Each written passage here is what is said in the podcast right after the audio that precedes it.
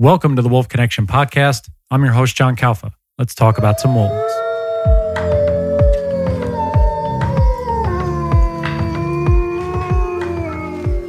Joining Stephen and I today as a longtime supporter, a long term advocate, and a man of many careers, uh, Miguel Rivera. Miguel, just go through some of the things. I don't want to botch the introduction just some of the, the, the careers that you you have and you're currently doing right now uh, since you've been here uh, with us.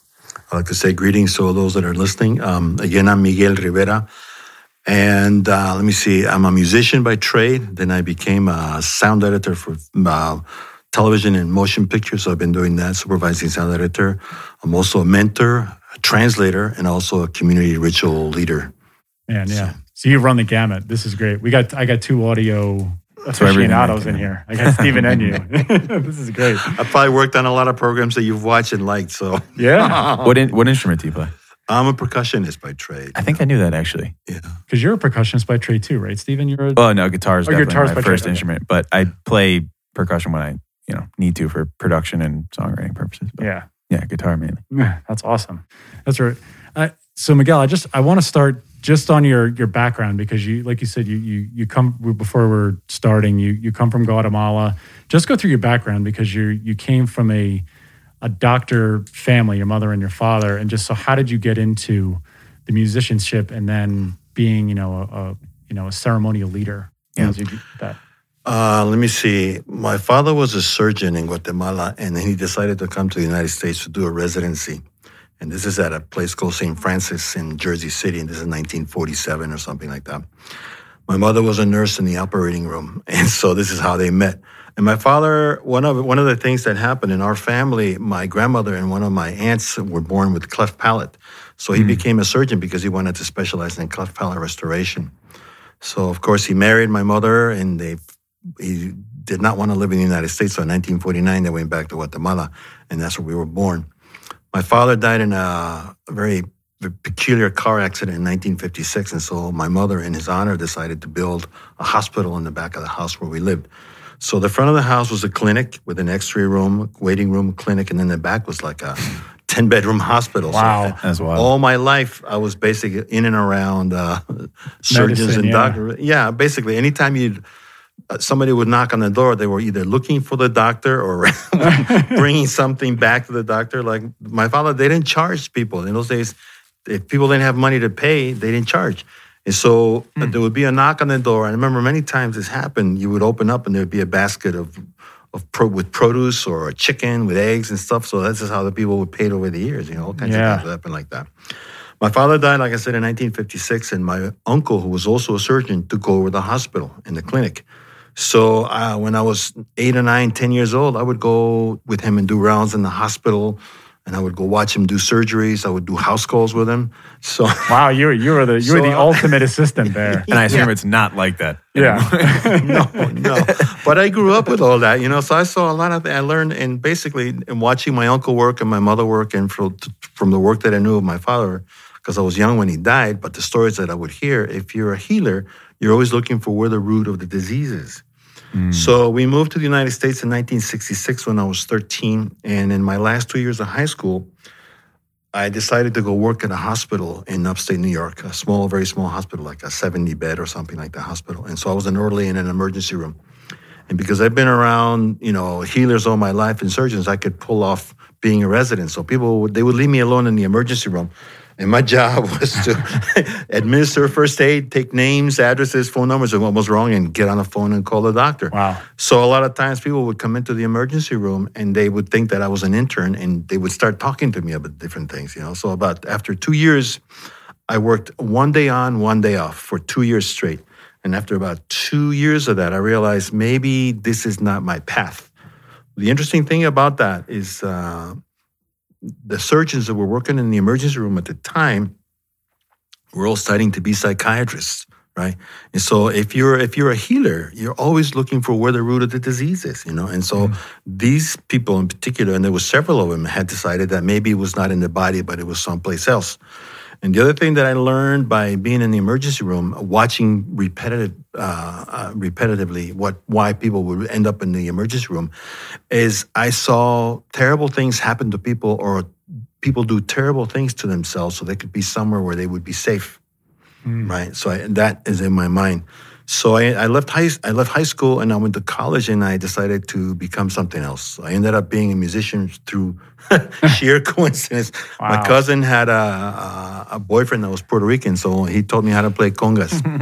this is in the 19 oh. early 70s in New York, you know. So we used to listen to Ray Barretto and Celia Cruz, Eddie Palmieri, the whole deal, you know. So I was very infused with all that kind of music. So I ended up in Colorado. I left New York on the dial circuit, ended up in Colorado, and I would go jam with people all the time. And so uh, I ended up eventually, eventually I ended up uh, being asked to join the band. And the band that we were in was basically, oddly, interestingly enough, was all um, the music was all geared towards healing, you know. Hmm. And long story short, eventually we ended up uh, getting signed to Capitol Records, right? And we were throughout touring, backing up a very famous singer in the United States at the time. And we were promoting one of our albums in New York City. Uh, we did a show at the Palladium Mm. And then we finished, and uh, this young lady walks up to me and she goes, Can I talk to you? And I said, Sure. And she goes, I want to thank you for saving my life. And I'm going, Really? Uh, what did I do? And she goes, I was going to kill myself. Mm. And I was walking around the streets of Manhattan, and then I saw your album in the, in the record store in the, in, the, in the window, and I decided to buy it, and that saved my life. So I want to thank you. So I realized that with the intention that the music, in some form or another, had created healing, and if I had only affected one person, in all my life, I realized I had done my job, you know. So with that in mind, I moved to LA because I was still living in Colorado. And as things would have it, you know, you have to diversify. And that time I was trying to um, support a family. And the music industry is up and down, and you have to figure out how to make a living. So in 1980, there was a huge actors strike. And so uh, all the musicians went out and supported the actors. So there was no session work at all available. And mm-hmm. I was dying for work. So I had friends that were working in a post production house for television. And, and so I said, Can you give me a gig? And they said, Sure. So I ended up basically working on, started learning how to work on TV, uh, TV shows. And in those days, you, in this particular, in this facility in particular, they would let you learn whatever you wanted to. It was one of the premier editing houses in LA at the time. This is 1980. So I learned all how to operate all the videotape equipment at that time, you know, two inch machines, one inch helical scan machines. And then luck as luck would have it, I had already spent enough time in the recording studios that I could figure out what the audio path was for mm-hmm. post production for television. And there was an opening in the audio department, and boom, I was in, you know, working Man, on post production sound for TV at the same time, still playing music. Around the same time, uh, there was a group of uh, for some for some very strange. I got I got I got a call one time from a friend of mine that had a recording studio in Topanga. He says, "Hey man, I got," and this is how he used to talk. hey man, I got these chicks here, and we got we, we want some congas on these tracks, so come on over. So I said, "All right." So I went over there, and uh, the ladies they were recording Native American chants, but they wanted to make them uh, give them a little edge. So I overdubbed a bunch of conga tracks of these Native American chants. Wow. And so the tape that they recorded. Uh, basically was going to be promoted at this multicultural gathering, right, in Oxnard. And at that time, there was a bunch of all kinds of native elders were there. And I met people from different tribes and different traditions. And I ended up taking a liking to these particular uh, individuals named uh, Wallace Black Elk and Marcellus Williams, you know, and they end up what they wanted to do is they were recruiting young people, and they didn't care where, where, what nationality they they um, they were from, but they wanted to teach what they knew, what they knew to young people that were interested in learning. So I got introduced to Native American ceremonies, and for uh, ceremonies, and for about 15 years straight. We started with Sweat Lodge, then we went on to do vision questing, and some of us went on to Sundance. So I was basically fasting and vision questing, right? And Sundancing, and with also learning um, Sweat Lodge. And the whole, I did not understand exactly what they were after, but this is all in preparation for the anniversary of uh, Columbus's arrival in 1992, right? So it was a big deal. But what they were really interested in doing is basically saying one time I remember we were getting ready to uh, go into the arbor to Sundance system at third or fourth year Sundancing. And the intercessor said, you know, your people could not do this with us when they first came over 500 years ago. So on their behalf, you're doing it now. So it took me a long time to understand what that meant. But basically, what they were teaching us how to do is how to recreate the coming together of the cultures. And with all the talk right now of all the cultural appropriation and basically all the wounding that's being exposed right now in current times, you realize that we need to recreate how the cultures came together originally with a, with a level of curios- curiosity and understanding what, what, what each race holds in particular. Each race has a medicine or a particular value, right? Mm-hmm. And when you come together in that way, it doesn't work until they all come together and represent. So by recreating the coming together of the cultures the way it ought to have happened, we learn each other's songs, dances, customs, languages, right, and ways of praying, and you realize that they're all complementary, and this is the only way that this is going to work by everybody coming and representing from where they are originally and uh, connected to source. Through the years, I also became interested in poetry. You know, so I became uh, friends with a poet from Guatemala. His name is Humberto Ak'abal. He actually, unfortunately, he died in 2019 but he taught me a lot. Uh, by I was interested because I was doing men's retreats, and we were trans uh, translating. We used a lot of poetry to open up ways of communicating. And in one of his poems, he said this: "Roots tell us through the flowers what the earth is like on the inside." Right. So when you connect to spirit that way in some source, you know we all come from the same place. Mm-hmm. So we all come from that original void so when you go all the way back that way, yeah. nobody can argue with nothing, you know. So this is this is so that bypasses a lot of the uh, complications, right, and and uh, confrontations that arise from modern times. Yeah. So uh, around 1990, after studying with my teachers for about 10 or so years, they said, "Okay, you can go out and start teaching people." I got invited to go to men's retreats through Robert Bly and James Hillman and Michael Meade. And I got interested. We got interested in working with youth. So in 1995, we started a, a mentoring pro, pro, uh, project here in LA called um, Shade Tree. And we had a group, a group of uh, maybe 15 or 20 young people in and out of gangs. Some of were not in gangs, but the whole idea was to re, uh, create a rites of viable rites of passage.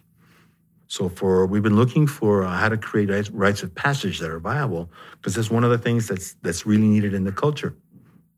But you can't have rites of passage until you have adults and elders in the culture. It's a prime example. You can see what's happening in the leadership right now, uh, in this country in particular, but in different parts of the world. The people in charge, they look like adults and they talk like adults, but they don't act like adults. And they look like elders. They talk like they they, they kind of seem like elders, but they're not elders. They're still, you know, they're acting more their shoe size than they are than their age. So you have to realize that there's a backlog of of having to make adults and having to make elders so we can have young people that transition from young childhood into adulthood. So the long-term process, why I love what's happening here, to bring it back to this place, Wolf Connection. When we originally talked about, like I was telling you guys earlier, when Teo was looking at buying this property, one of the things that we want to do is to create uh, some sort of a center where all these things could take place reconnect with nature, reconnect with ourselves as individuals, and bring some sort of well being and healing to the culture on a lot of different aspects. If you don't have a way of looking at this in a large, broad picture, you're never going to look at the uh, address it from the proper level for me uh, in particular, I'm going to go in a number of ways here talking to you guys because there's a lot of information to cover. That's interesting, right? But if you don't have the whole picture in mind, right, yeah. then you mm-hmm. don't then you don't address it at the proper level. And we we a lot of us carry a lot of wounding, not only from the culture but from the family lineages that we are born into. And this is what we have to heal if we have a an opportunity to really create the necessary change in order to move forward from from this this incredible hamster wheel that we're stuck in. Yeah. So one of my teachers uh, said to me the difference between feeling and emotion. He was trying to uh, teach me some psychological principles. He said the difference between feeling and emotion is this. He said feeling is biological, and emotion is biology and biography. Right. So when you start examining all the layers of biography that you live in, then you have to realize what happened to you from the time that you were conceived even before you were conceived, all through your years, all through the decades, right? And what entanglements are there that need to be dealt with. So for me, you're looking, um, I'm looking at when I work with individuals in particular, I look at how they are at a core level. Core level for me is not just um, working basically your muscles with some yoga and keto diet or something like that, but it's like looking at all the different layers of the individual spiritual, mental, emotional, physical, and also in connection to the environment. I've been working with people, like I said, uh, at risk youth for 25 plus years, uh, working with veterans in and out of the military for uh, about 12 years or so, and also with people in rehab after for about 10 or 11 years now. And from all these different segments of the population, I can see that uh, when you strip away all the particulars, you know, uh, age, gender, right, uh, racial and, and social and ethnic origin, the wounding that the individuals carry is the same. I could take somebody from rural Minnesota, rural Appalachia, rural Watts, rural East LA, and the mm-hmm. wounding process is exactly identical. It doesn't matter. So you realize I've learned this that we are human beings first in the larger community of beings, men and women second, and then come all the social ethnic groups. So if we have a shot at, at, at, trying to really create healing for us, we have to go all the way back to the beginning, re, re sanctify ourselves, reclaim ourselves as, as human beings, right? And the larger community of beings. And that way all the other things settles down. Yeah. Then it doesn't matter what your gender preference is, you know, what what pronoun you used to call yourself, all that, it, it, because you will be a wholly integrated individual mm-hmm. on all layers in relationship to the world around you. Yeah, I you mean, look, you, yeah, no, because I I love what you said in this this journey that you've been on, which you so eloquently, you know, stated here just in the beginning. Do you find it fascinating that you've been healing your entire life because you started off, like you said, with your parents you know in the in the doctor's office behind behind the house and did your residency and then you come out and you're healing through music and now you're healing in this way. Do you feel that you were pre you know almost like destined to do this? This was your calling obviously right? I mean. Mm, the answer is yes. I mean the short answer is yes. the short answer yes but ever since i was a kid i knew i was born to help people in some form you know. I just didn't know what what what uh, format it was going to take you know so now that I realize that for me, it's a huge piece trying to understand because we have if we have, if we are going to get a shot at healing it, we have to heal the culture that we're in mm-hmm. right now. Right. What people don't realize is that the ones that are in trouble, the Earth is not in trouble. We are the ones that are in trouble. It's the humans. It's true. There's been massive destructions and and, and mass extinctions for for eons on this planet. You know, the end of each geologic major geological era is marked by a mass extinction in some form or another, you know? Mm-hmm. And I know we're getting close to one right now in some form or another, but yeah. the question is, will we be able to survive? And I and I see uh, as it's really important uh, to it is important for us to not give up and to try to figure out how to solve this, how to how to belong, how to be in relationship to the world that we live in. And this is the beauty of these teachings that was given to me of the, uh, the teachings that were given to me by the elders, because this is what they wanted to do. They wanted to under, us to understand fully what it is to be in relationship, not only to each other as individuals, but to each other in the larger sense of what the community is, of all the other beings that occupy this space, all the elemental beings, all the all the plants, all the animals, because we're one big family. Yeah, I mean, when you do these, because when you do these sweat lodges and these vision quests, is that how you bring those teachings in? Is that is that a, a more what's the word I'm trying to use, Stephen? So like you know, you're really sort of paring it down into this into this comprehensive yeah. experience where it all comes together. Yeah. So like um, when you like when you do a sweat lodge, so go through a sweat lodge and how like those teachings work and how we're how because I I've never done one. I know Stephen, you were with mm-hmm. Miguel on one of the last couple that we did on the property. Yeah. So go through a sweat lodge when you have a group of individuals and what the I don't want to even say the goals, but what's really going into making that sweat lodge work. Yeah, and I remember you using the word. I think you used the word molting. Yeah. Um, before yeah, the process, yeah. and uh, yeah, for some reason, that I got that. Like, um, I guess because I spend a lot of time thinking and talking about animals and their their annual processes, and that's just a, a deep interest to me. So when you said molting, I was like, wow, that's a really profound word that I've never said in the same word as human being. Um, and it totally made sense to me. And then afterwards, I I got it, and I basically never forgot that experience. Really. Yeah. So I can I can go on for a while with this. You know, what's really critical. You realize, and I've been. Uh, my teachers always used to go, I'm going to sound like a broken record because they keep repeating the same thing over and over again. But this is the one thing through that kind of repetition is you understand something gets transmitted to us and it gets reinforced. Mm. You know, a friend of mine used to say repetition is not redundant, repetition is amplification. But to start with the molting, right? Mm. We are the only species that I know of, I'm aware of, that doesn't molt. that we don't lose fur, we don't lose feathers, we don't lose scales, we don't lose uh, leaves and branches. You know, so we need a ritual process that duplicates that in a very intense way. And the sweat lodge is one of the ways in which you do it. There's many different ways of native. There's many uh, when you study native ceremonies from all over the world, they have a ritual process that they do on a constant basis in order to maintain that process alive. And if you can imagine, if we don't do that, the backup, you know what it is not to move your bowels for a certain amount of time. It's, it's painful, right? Mm. So if we don't do it emotionally and spiritually, the backup is the it's massive. And also, you have to look at what the backup is in the culture right? If, the, if these things have not been addressed for eons, as far as I'm concerned, the backup is huge. The lodge works on a lot of different levels. I'll give you the, the nuts and bolts, and I've learned this uh, mm. after 40 years of running lodges. I've had to um, condense, kind of pare it down, yeah. kind of not pare it down, but make it really. In some people, like for instance, I'm working with people in rehab. I've been working. I run sweats for a rehab facility here in LA once a week. When I started out with them 10 years ago, they wanted one one a month. Then they wanted two a month. Then they wanted one once a week. So for the last three or four years, it's been one a week or more mm. that I've run a sweat for these people. And what's important is to realize how significant it is. So I had to really figure out if I only if I'm only going if I'm only going to see a person one or two times, three at the most, I have to infuse them with a, as much as possible with an experience that will stay with them and really inform them. So I had to create language. And this language has come from 40 years of running ceremonies, you know, running. And I use the word ceremony because this is, this is the word that my teachers used, right? Whenever they would hear, they would they would be really uh, emphatic, and you are there not as a spectator but as a participant. And a lot of times when people come around native peoples, they want to mine them. Like you have all the anthropologists that want to get their books published. So when some when they would see university people, academics coming around asking questions and they would use the word ritual, they always knew they call them miners. They're always mining. They don't want to really participate in the ceremonies, but just trying to get information to write a book.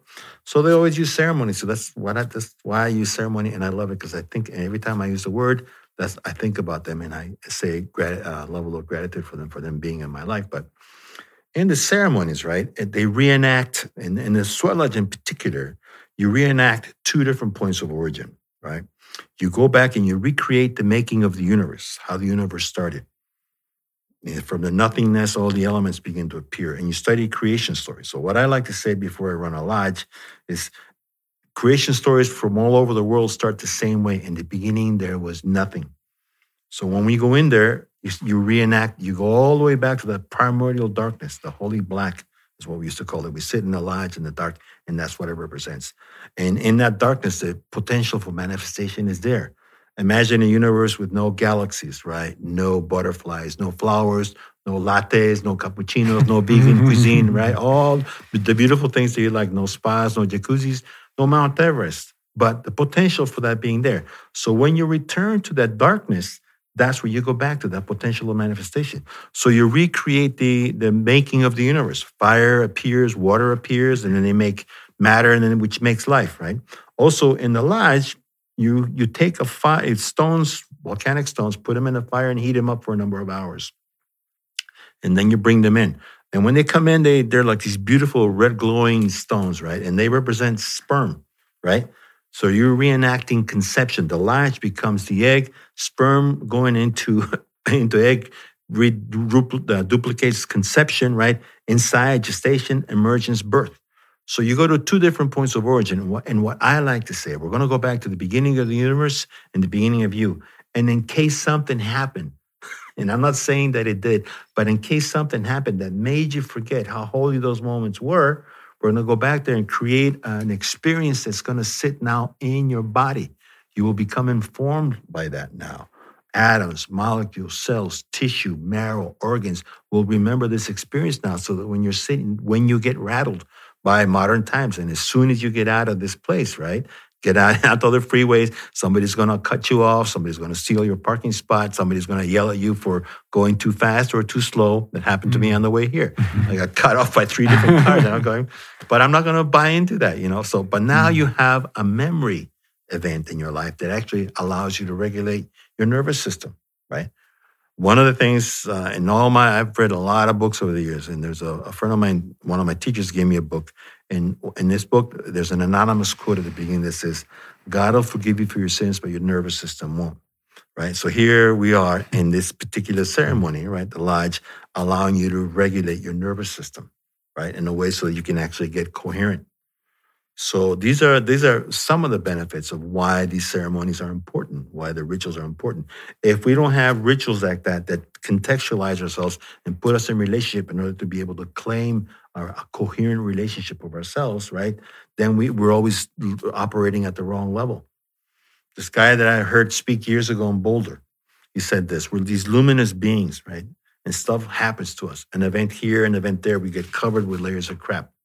One more event, three more events, three or four more layers of crap. Then we go read a book. And then we put a layer of paint on, paint on these layers of crap. We go to a workshop or two, two more layers of paint. So then we walk around congratulating ourselves on a nice paint job, right? but you have all. But underneath it, yeah, there's the buildup. There's the buildup. So and but meantime, so there's an incoherence, right? In audio terminology, we have phase coherence, right? So mm-hmm. if you're not phase coherent with your core, right? Then you're going there's going to be a discrepancy. The truth yeah. of who you are as an individual will not be there. And when something doesn't sound good, adding to it doesn't work. Yeah, that's true. Yeah, take away. It works. Honestly, it works. It's it's kind of a metaphor. I mean, all crea- creativity is sort of a metaphor for it. Like even in video, for example, like I rarely add color to something. I usually remove color to make it look more natural, or remove frequency instead of adding frequency to to EQs or compressions. Like, um, yeah, it's funny too when you say that, yeah, because when I do video too, and I'm doing video editing, and it, it's almost you want to affect things too much. Yeah, you know, put a put an effect on it, make it look different, and it's to me, I agree with you to cover up bad to quality, cover up bad quality. Yeah. But yeah, but in some ways, that bad quality can probably give you a better perspective right. yeah. than putting all the the glossy things over it mm. to make it. I like know, analogies. I like right? analogies yeah. a lot. Yeah, yeah. so you realize this is a, a, a, journey of discovery, right? Yeah. And all these things, like if we're talking about the layers, right? All these layers, mm-hmm. they're, they're, protective layers that we mm-hmm. have put on to protect ourselves. But at some point in time, they will become liabilities in our life, right? So we have to figure out how we're going to get rid of these layers so that we can actually get and reclaim and resanctify our core, and that's the journey. And to me, I've, I've uh, you, you, when you read statistics, right, to use that word uh, in, a, in a very coherent sense or in a very specific way, uh, a large number of us have some sort of a compromising situation from the time that we're conceived. so you're from the get go, and many many of us were not conceived under ideal circumstances. You know, I know this for a fact. Three of my daughters were not planned, and I can say that specifically. So it's like, oh my God, what are we going to do? All right. So we have to. Do, fortunately, I was able to provide for them, and a good. A lot of kids that I work with had not been raised the, under those kind of circumstances. You know, you look like yeah. you have a question. No, I was just thinking. Um, yeah. No, I just to to go about my about your uh... yeah. I mean, I probably wasn't. Uh, yeah, I'm not sure I was playing. My mother always jokes about it, but she always says I wanted. I was. We were going to do it, but it wasn't going to be at that. At that moment. It seems like it's never at the moment. I know it's always a big oops, you know. Right? There's always a oops, yeah. But I mean, when you have when you have these when you have these individuals in these sweat lodges, then when they're going back to those, do do a lot of do a lot of those reactions or those feelings come up organically right away, or is it a, is it a slow burn almost in the process? What do you notice some of the time that happens? I've or is it different for everyone? It's different for everybody, and it's sometimes it's not expected because what happens? Most people have not learned, have not been held in a place where they're totally safe. You know, and as soon as they mm-hmm. get into a place where they know that they're safe, it's amazing how relaxed, they how they don't realize how fast they've been running and how tired they are from running. Mm. And I've seen this over and over again to realize that, that one of the the way we were taught how to run lodges, this group of us, and my, include myself included, we w- need to make that space holy, and we need to make that space safe.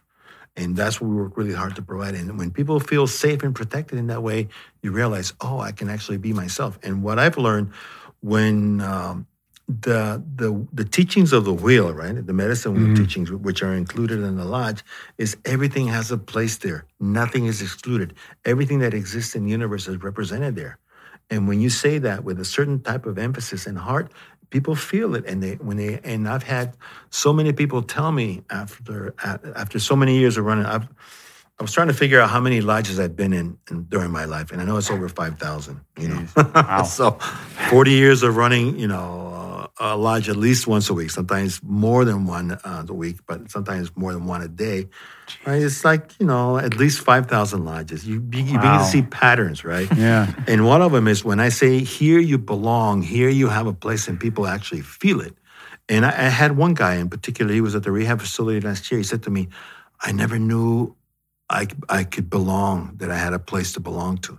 And, it, and I've heard that many, many times over the years. And, and, they don't have to say it, but I can see how the body, their bodies relax when I say you belong here. Wow. And here you have, there's a place for you. When you use that language too, is that is that a way for you? Because to me, just by you saying that, that's such a challenging way to bring in all because you're bringing in all these individuals from all different walks of life religions and, and cultures and mm-hmm. to is it to me it sounds so simple and i know it's not it can't be that simple but is that the type of verbiage that you've been going through these past 40 years to try and be so inclusive? Exactly yeah. And i mean i'll tell you an interesting story that makes me think of when we started out uh, the medicine people had a young a younger teacher that was coming around uh, showing us things and at one point he got really belligerent with us and he started threatening us you know so I called up my grandfather. We adopted each other. We got adopted. This is how we were taught. We became adopted. I became uh, uh, uh, an adopted Cree, Muskogee Creek, right, and also Lakota. So I called up my Muskogee Creek uh, grandfather and I said, "What do we do?" And there was about ten of us at that time uh, that were serious about what we were doing. And he said, "Come over and I'll fix it for you." So we flew to New Mexico. You know, we got into a lodge, and all the stones come in. We're sitting in the lodge, and the first thing he said, he didn't say nothing. He was completely silent. He goes, "Whatever's going to come after you is going to have to go through me first. Nobody had ever said that to me in my life. I was 27 years old when I heard that the moment I, I, I heard that, I was going, wow. And you, if you can imagine a, a, a one year old baby knowing that it will be protected at all costs, no matter what happens, by its parents or grandparents, it's a humongous, you don't have to carry the weight of the world. Many people, I've seen this because I've heard stories uh, what they do is their parents put them in front and use them in shields, you know, to go through the world, which is that mm. the most terrible. Talk about abuse. That's and that happens a lot. I've seen it. I've I've heard stories. I've, I've been listening to people's stories for well over fifty years, and I can tell you with consistent that there's a lot of themes, and that's one of them. Children are not protected unconditionally under many circumstances. You know, when you when you look at that, when you say that when children are protected unconditionally and you want them to be protected at all costs. What's the line that maybe you see when you have people that come in that is there a level of overprotection, especially let's look at like today's society where kids are shielded or protected or the road is sort of paved away for them so there are no obstacles. What do you see when you do sweat lodges or vision quests that allows them to to go through, I guess, some sort of adversity? Is that part of the process? Well, or there's the a balance that happens there. Well, yeah. Sorry for interrupting. No, no, please. The, uh, the there's a big difference between protection and control. So that's a huge. Yeah, no, that's no, but yeah, so I want to get that, that clarification because you cannot control the individuals, right? But mm-hmm. you can protect them so that they can figure out what it is that they do. Mm, and as okay. a parent, what I learned from being a parent is I knew that my my kids were all born with a particular purpose. My job as a parent was not to get in the way of that purpose, you know, or or to vicariously live my life through them, which which is what a lot of parents do. And so those are two. As long as that gets sorted out in some form or another, then you will always be protecting the child. But my job as a father, right, is to provide food, nourishment, roof, right? Mm-hmm. And and sometimes because I do that, I won't be able to teach everything that I know to my kids. You know, I, I know that. You know, I'm always telling them, you know, pick up your clothes, wash your face, do brush your teeth, do, do your homework, you know. So after a while, when you start talking about universal concepts like, you know, conception, everything, all they hear is whack, whack, whack, whack, whack, whack, whack. So they have to hear the same thing from, I've learned this from mentoring too. I go, oh yeah, that's reflective, you know. My wife and my son, they go, "Oh, you're telling that story again?" Oh, they roll their eyes. They, but like you said, repetition, repetition, repetition. But it's yeah. but it's something to make. And it's true. I, I see children; they're an easy target for parents with good intentions to enact the things they didn't get or they that they need through their children. I heard this and I've seen it said many times. Oh, you're the man of the house now. When you say that to, a, I mean, to a young boy in particular who's not prepared to to observe to replace a father in that form or another, but you realize that many of us were not taught. Our parents were not taught how to parent properly. And yeah. So, and who knows for how many? Just compounding over. It's compounded over. Yeah. So where is where? It's yeah. like you said. It's the layers. It's the layers, exactly. and then the paint yeah. on top. Of it. And I think that's related to the concept you were talking about in the first place, which is our sort of. I don't want to say lack. Our our missing elders.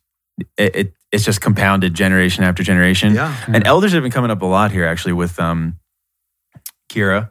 Yeah. Um, elders in a wolf pack. Um, and I mentioned a podcast I had listened to about elders in um, early humans um, and just how important they were.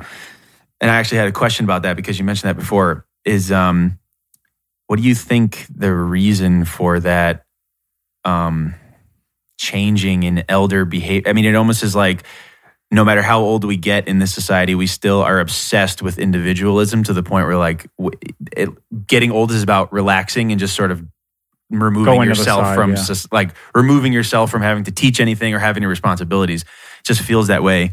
Um, and I was I had a, a men's group um, with Teo. I think you were there. Right? I was there. Yeah. Yeah, and he was talking about the archetypes. And I started reading a lot about the sage, and that was the one that I was drawn to the most. And um, just light bulb went off that I never see this person that's being described here in society. Like rarely ever do I see this person represented in family structures anymore. Just like a, an, a wise elder who feels like it's their responsibility to pass wisdom down, mm. you know? Yeah. I mean, I didn't have. Uh direct relationship with somebody like that when I was a kid. Yeah, I mean. Mm. So I realized that I learned a lot of the fathering that I learned. I learned it by remembering what I didn't have and wanting to provide that. When I was uh, 12 years old, I got put in a boarding school, and uh, this is in Guatemala.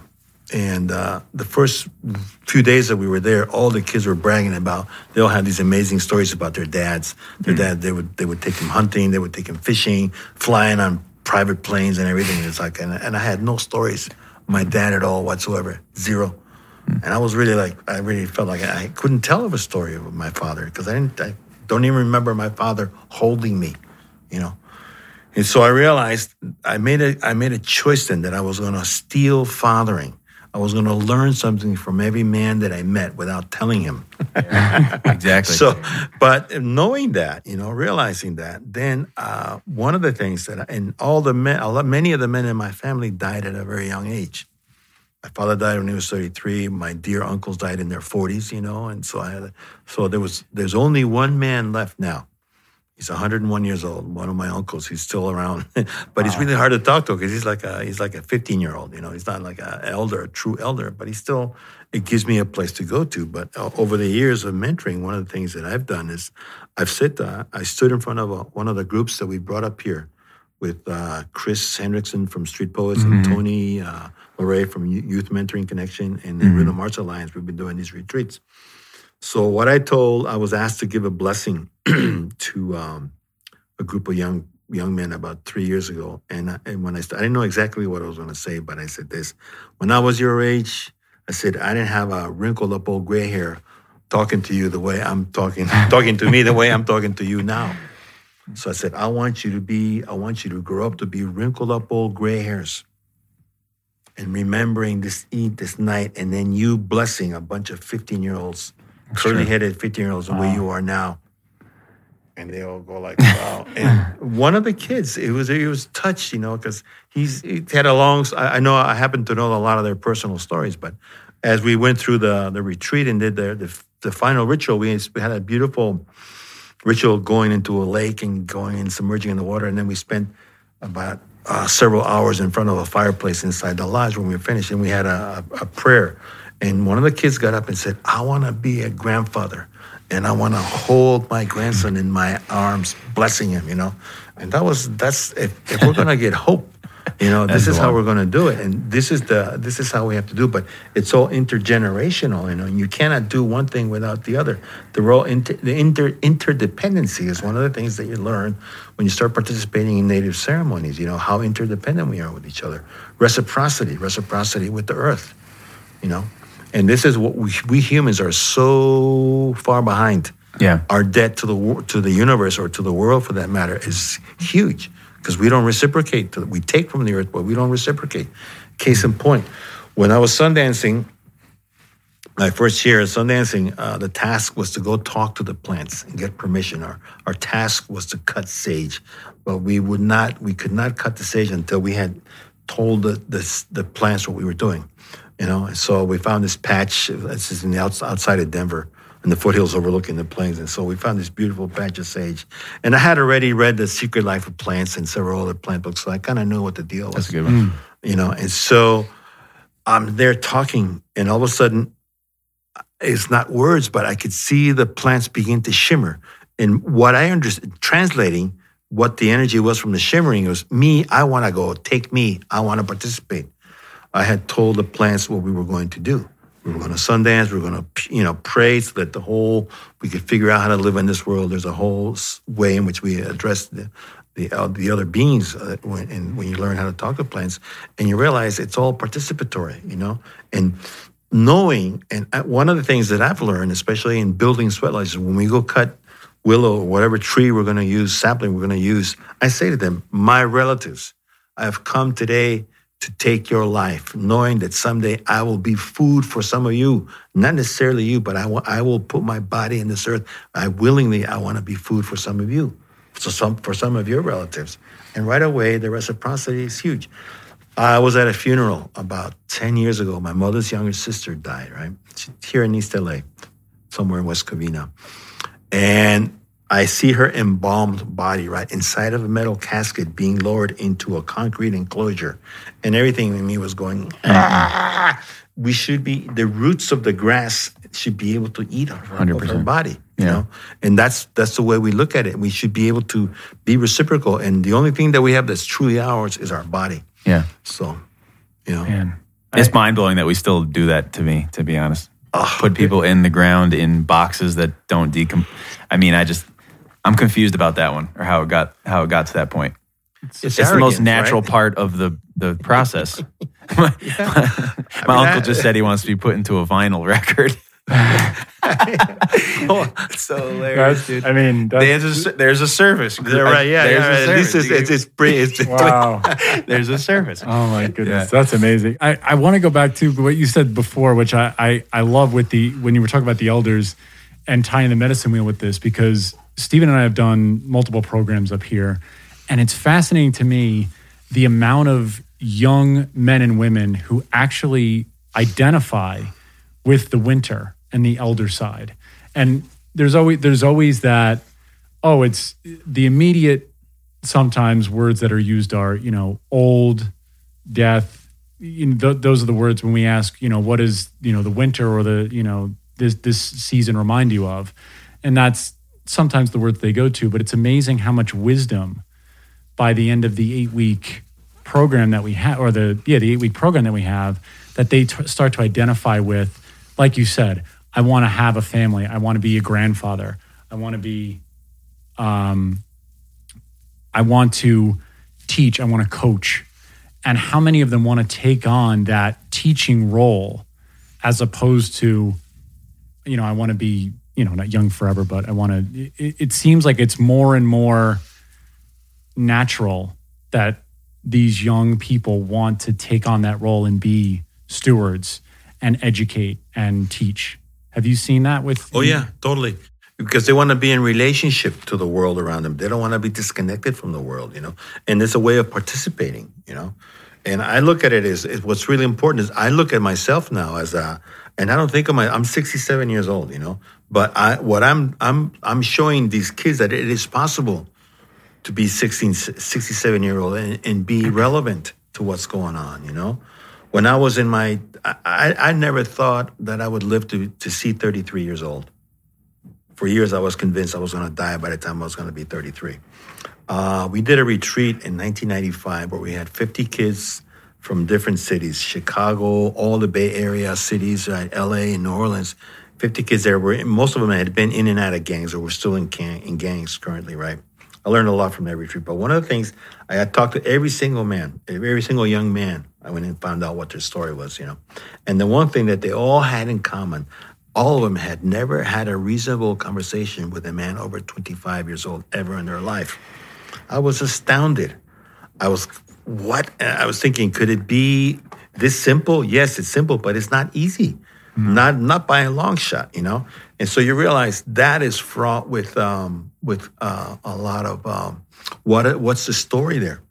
In working with uh, with youth at risk, right?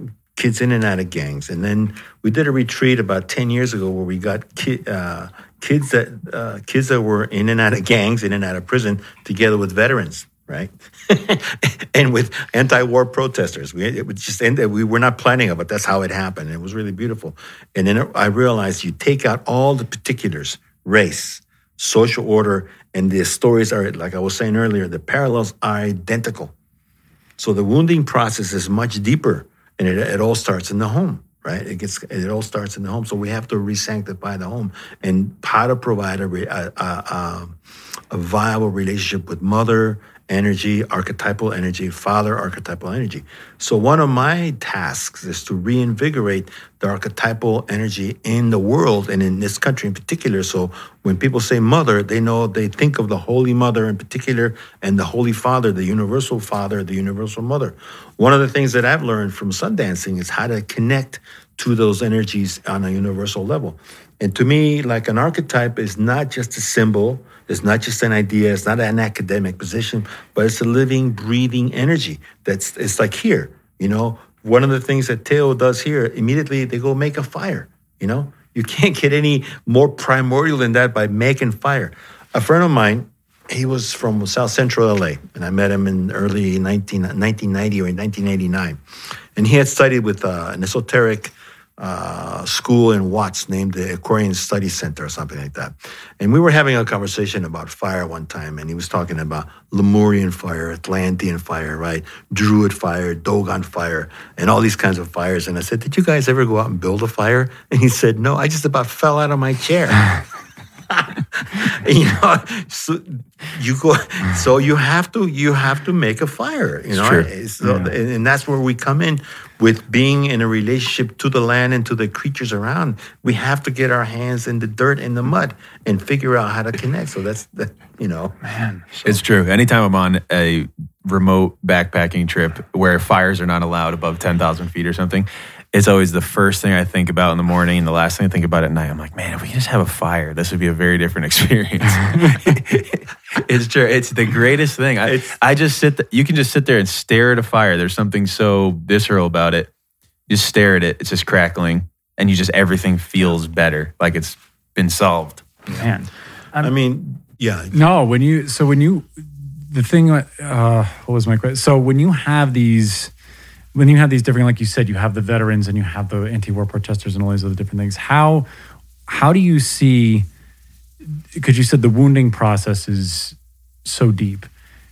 Is the healing process just as I don't even want to say rewarding, but do you see it come through as you're teaching and as, as these vision quests are going on or as these sweat lodges are going on, that the healing happens just as viscerally? Oh yeah, yeah. Oh, totally. I mean, and sometimes it takes a while. In learning, you have to learn the languages, right, uh, for each social uh, order. mm. but I've learned this in peeling back the layers. It's like going, making your way back to the core of the individual, right? Mm. It's like going through a minefield to disarm an IED, right? If you know what that is. Yes. And, mm-hmm. and so this is you're looking at defense mechanisms that have put in, that have been put in place by the soul in order to protect the body. And when you're renegotiating those are those terms, what allowed you to survive, right? And your soul had to work really hard to protect your body. You had to do whatever you had to do in order to survive whatever it was. You know, I'm not going to say anything. Mm-hmm. I'll leave that up to those that are listening. And it restarts every morning. Right. Yeah. It starts every day. When you wake up, you go, oh my God. Exactly. And, but that's that's what you know. And that's yeah. what allow. Are you willing to give that up? Yeah. What protected you, and as warped as, as strange as that is, I mean, I have a story. You know, uh, years ago, a friend of mine gave me a tape, and it was given to him by a bunch of guys that were in a prison in upstate New York. Right? He said this: uh, When the society fails to provide proper rites of initiation for an individual, an individual will create his or her own, no matter how warped they may be right? So if the, if the, our institutions don't provide the correct rituals, right, then we don't have them. Then we'll create our own. The soul needs something.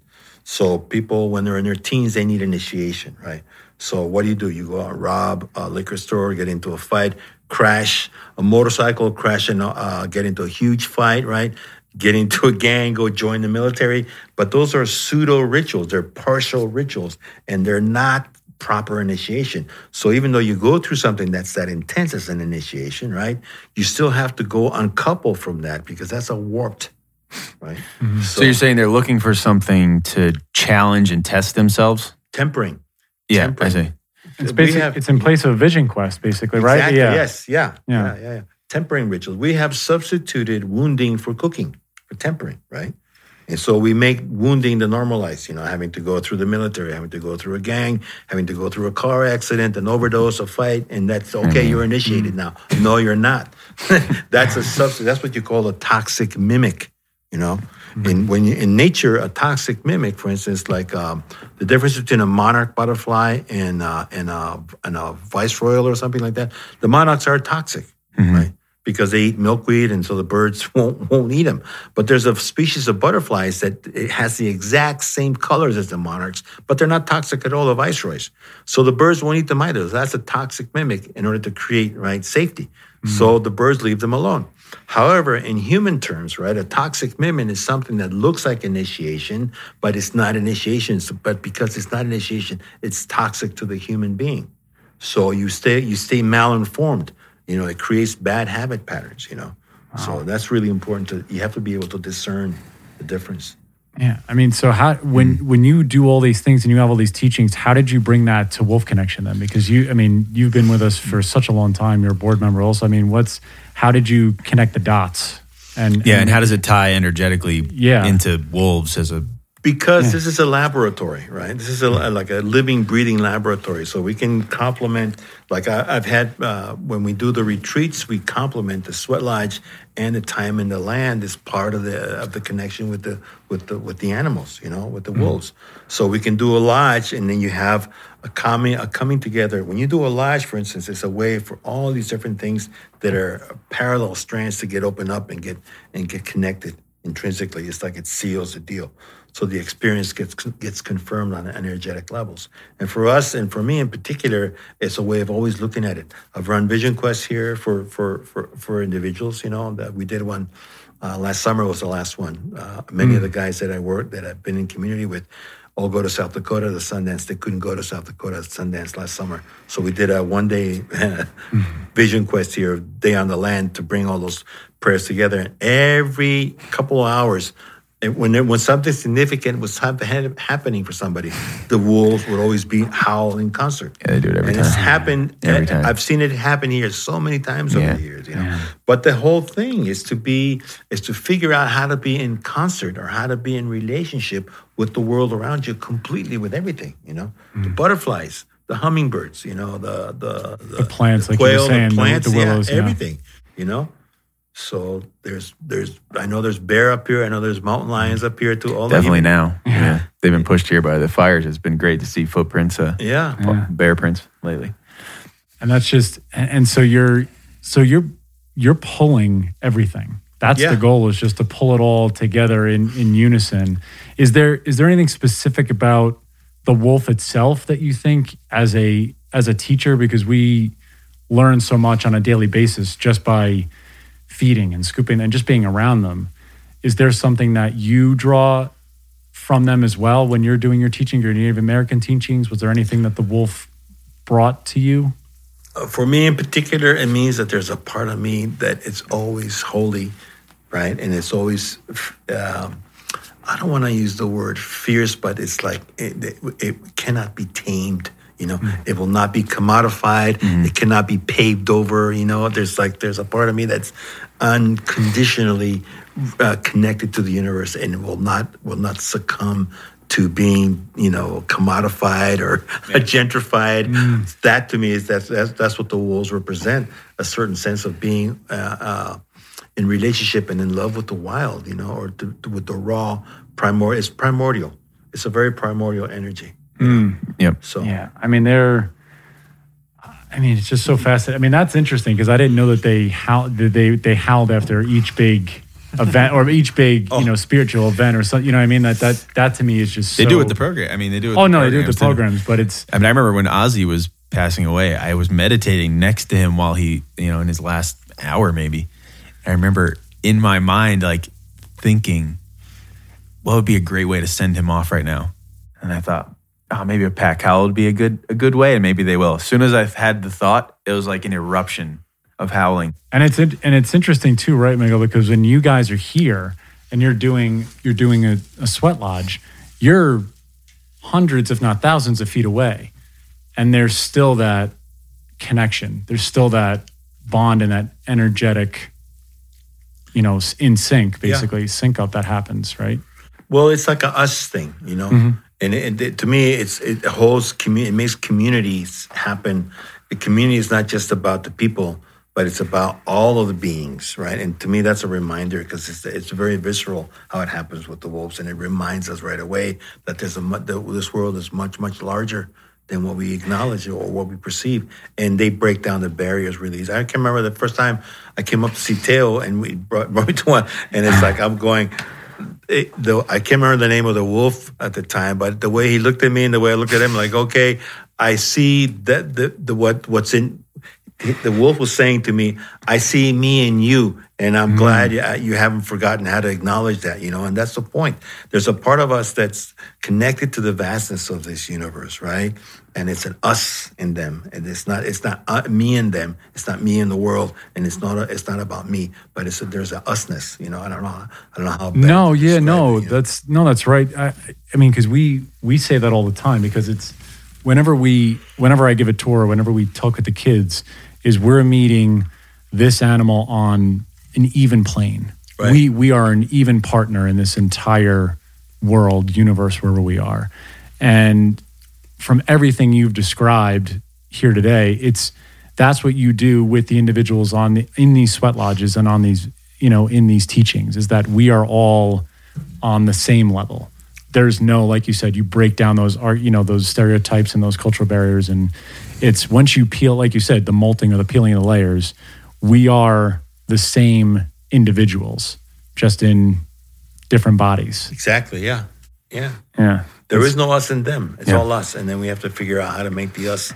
You know, and everybody shows up on on, on a on a level playing field. You know, and that's and that's how you have to make it. You know, yeah. and it's web based. That's the other thing, though. It's not a vertical hierarchy, but it's it's a web based hierarchy. So it's relational it's all in relationship to each other, you know. Right. So you yeah. sort of build out from the center. Yeah. Right. You're building right, out from yeah. one. Yeah. Mm-hmm. Wow. Yeah. That's such a great way to say it. Yeah. Like our, our intelligence is is different as a species, but our needs and desires, I find now are this. I, I recognize are the same.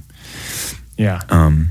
Yeah. It's crazy. I mean, I, I want to just touch on a couple a couple other things before before we let you go the long term goal for you and your teachings? Did you? I, I know you guys. Op, did you open up uh, a teaching center or a school? Wasn't there something that you guys did? We're working on it. You're it. working on that. Okay. Everything's being worked on right now. Everything's totally developmental. You know. So okay. Because there's a place where we need to have all these activities. The long term goal was to have that happen here. So, yeah. T- so that's still a long term. We're still getting there. Yeah. Yeah. So it takes a while. You know, sometimes yeah. you want to see it done in nine months. You know, but it's going to happen in 36 months. Okay. So it just you yeah. know instead of one or two years, it's taking 10 years. Yeah. But we've learned these things. You know, it's taking five times. You, you go slow. You know, because because of the it's like peeling back the layers carefully. You know, it's like mm-hmm. repotting a plant. Everything's like oh. yeah. And trying to force it doesn't necessarily make it right. ever any better. No, no, no, no. Generally, end up going faster to the wrong place. And it's all that secret timing, right? I mean, I'm sure that's something. It's just yeah. it's going to happen when it's it's going to be a windfall eventually.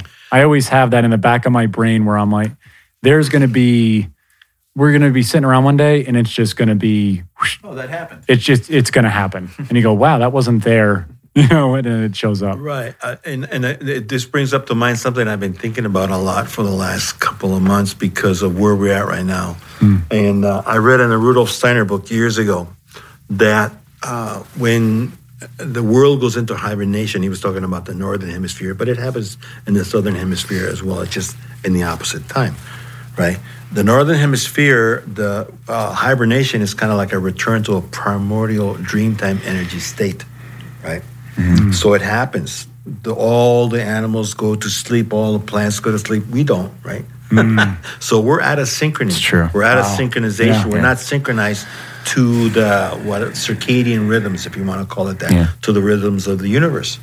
So the people that I've been working with, you know, everybody wants solstice and equinox, blah blah blah, but they want the exact moment. But that's linear thinking. Mm. You have mm. to go non-linear, random access, circular thinking. You know, and so for 30 some odd years we've been doing solstice equinox ceremonies and everybody wants to know the exact moment of mm. the solstice. And i'm going i start, I do some research right?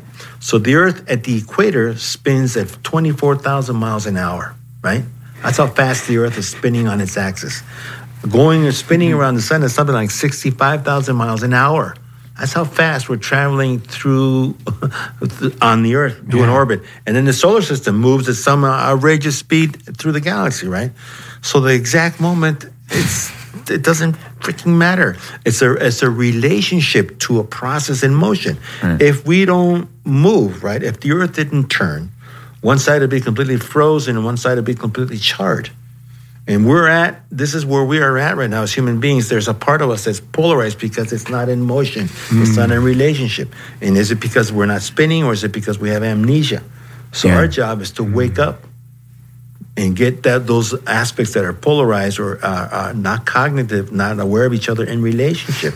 And to me, this is part of the uh, the challenge of these times, you know. Yeah. And this mm. is, and we're at a synchronization like the people that I was working with, you know, I said, okay, you're gonna go through, but I want you to follow the. Tr- they, they do a solstice ceremony or equinox ceremony. Five minutes, boom, they're on their way. They're coming from somewhere on their way to somewhere when they do this ceremony. And I said, I want you to mimic the path of the earth. So I want you to slowly go descend into dark to the peak of the dark. Follow. So for six months, I want them to track the relationship to how the days get shorter to the, the shortest day of the year to the slow to the longest day of the year, all the way to the solstice, right? What would it be if you were in synchronized if you were synchronized to the movements of the earth at that time? Then you have a whole different relationship you know, that you're tracking, right? Yeah, that's true. And this is what you want. So the the last thing I want to ask you, and you you you sort of put it beautifully before, but I'll ask it. You know, uh, actually, John, if you can. No, please go for it. I, there was a question I wanted to ask that I felt was important. Yeah, please sometimes when I talk to men or women like you have had so many different life paths that just seem to, and obviously your experience of them on the ground in the moment was probably different than I'm perceiving them as a listener of the story, but just that they seem to flow from point to point. Um, and for a lot of people, it's hard to imagine that. A lot of people stick there. They have the, a thing that they do. That's the thing they do. That's the thing they identify with. And for the rest of their life, they'll fight whether it serves them or not to be good at it and to stay in that zone, in that place, doing that thing. Um, and then there's people like you who just inspire me so much when you're constantly changing up the way you're doing things, and it seems fearless. And I'm not sure if that if that is the if that is the word, but is it is it? I, I found that. Um, when life changed drastically and I go with the flow, it's because I'm okay with like when things are necessity. When th- when there's necessity, I learn quickly. Um, but otherwise, sometimes I struggle to be to think like, oh, this isn't actually serving me anymore. Why can't I just let it go and move on to the next thing? Um, so, do you feel like you carried with you throughout your life a general sense of fearlessness, and where do you think that came from, or is it just necessity that moved you to the next thing? Um, that's a very complex question, but I'll try to give you a. Sure. Yeah. I mean, it's a learning process. It's always learning. And to me, one of the things that I decided about three or four years ago, uh, there's a very common uh, saying in here in the United States that says you can, old dogs don't learn new tricks. my saying is I'm gonna get to be a real old dog because I can learn new tricks. Mm-hmm. So the thing is to learn, constantly learn, and you have to adapt. In music, there's a thing called transposing. You sure. know, when you mm-hmm. change keys, yeah. right? And so you can play a tune in 12 different ways or 24 different ways, depending on how you look at it, and then you start adding musical styles. Yeah. So the way to morph something is, is pretty practical. So I had to do a very serious career change when I had to give up a music career that was fairly, you know, like okay, and I had to go do something else because I had to feed my family, and I and I hated it for years. You know, mm. I was I resented. I felt like I was in prison, mm. and then I had an epiphany. I was working on a film with a friend of mine. We were uh, walking around Chaco Canyon, and I had an epiphany. I realized all the skills that I have as a musician, I've I've, I've trans, uh, translated them into into film and television, and I'm going, oh, yeah. What's the freaking difference? There's no difference, you know.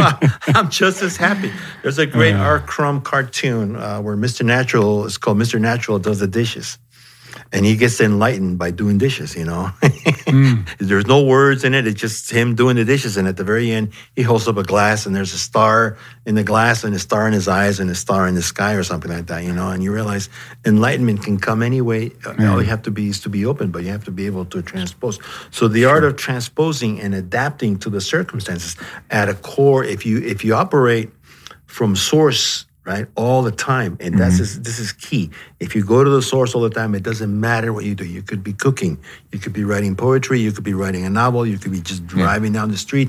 And as always, as long as you're always connected to source, then you'll never be compromised in whatever it is you're mm, doing. And true. that that sort of fluidity the ego has to go a little bit to the side and the personality and and, and your um, your expectations have to get down. A friend of mine had a saying: "Expectation is premeditated resentment." Right, mm. and so you have to be able to put down your expectations. It's resistance, just, resistance. Yeah, it's resist, just that. Right. Well, you know what the Borg resistance. say, right? Resistance is futile, human, right? So we resist, but we should not resist. We should participate. yeah. So participation. Yeah. I think that answers your question. It does. Yeah. yeah. It's getting it's getting stuck on the the way something should look. Right. Really. yeah. NATO, right? And it's, it's asinine. It means nothing. Yeah. Say that again. NATO. NATO not attached to outcome. I stole that from somebody. Here we are no. pirating information. No, right? So I, but we're too, but we're learning at the same time. Yeah. I'm glad you asked that question. Thank you for. You always, to me, that's, the moment you stop learning, that's when you die. Mm. You know, so I'm gonna be curious. Curiosity and interest will open up all kinds of doors for you, and will allow you. To talk about fear, right? Curiosity and interest will will allow you to get through fear. Mm. And it doesn't mean mm. I, have been through. I've done all kinds of things in my life, and, and I'm I'm terrified sometimes. You know. Sure. I, but I, I sing, I sing. You, you take know, it with you. Take yeah. it with you, and take you realize, oh, yeah. this is how I deal with my fear. Yeah. And instead, and what I've learned how to do with my fear is, I want my fear to bring me information. I've made fear a scout for me, right? Fear can bring you tons of information, so you just to reassign. You have to give fear a different assignment. Mm-hmm. You know, mm-hmm. don't feed it, but put it to work for you. You know, and all of a sudden it could be a great scout, bring you all kinds of information. You know, so that I would say you have to change, or it'll still be there, but you just have to make it work for you instead of being dominated by it. You know, right? Mm. So, and it's probably meant to be a tool. Yeah, yeah, it's got to be. Yeah. yeah, you have to use all those things. That's fascinating. I feel yeah. like I don't want to ask the question. no, that the last uh, question we got to ask. No, we got to ask the last question. Um, simply put, when you hear the word wolf, what comes to your mind? Uh, fierce.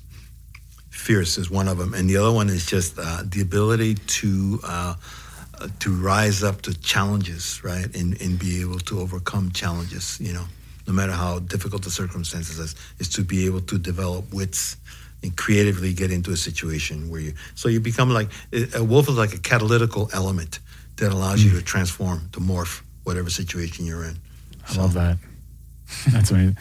Miguel, this has been yeah, huge, incredible. hugely incredible, beautiful, informative, amazing. You're an amazing individual. Thank you so much for coming here and, you know, gracing us with your story and all the things that you do. Thank you for the work that you do. Um, is there anything, any websites that we can point people to? Any social media, anything where the people can look at the work that you do and see what the deal is? Right now, everything is being developed because developed. It's current. Okay. So if people have questions, they can email you and mm-hmm. they and I'll answer questions or and direct them to whatever. Yeah. They, they email you and then you can email me. We'll sure. That way. Yeah. Absolutely. Yeah. yeah. So we'll yeah. put that up. Um, you know, if you guys, we'll, we'll put the email in our in the, the podcast description. If you guys have any questions you want to ask Miguel or how you want to get in touch with him and the teachings that he does, we'll we'll forward yeah. that to him and we'll get you connected with him. He's, and to me, one of the huge pieces on this is all education. And for me, one of the long term goals is to have Wolf Connection be a center where we could teach people right. all kinds of things in relationship to the land, relationship to animals, relationship to agriculture, to the world, because this is what it's about. Right. Is being able to course correct at this point. So this is the long term goal. Exactly. So yeah, it's going to happen. It's going to happen. We're going to get there. We're going to get through. We're going to get through this. Uh, what's going on right now with yep. around the world, and we're gonna we're gonna forge forward. And, and people need it more than ever. Right. And yeah. you'll obviously Miguel will be a part of it. So, Miguel Rivera, Love thank it. you so much. You're very welcome. I appreciate, appreciate it. How's to all of you out there, and we will speak with you all next time. Bye, everyone. Bye bye.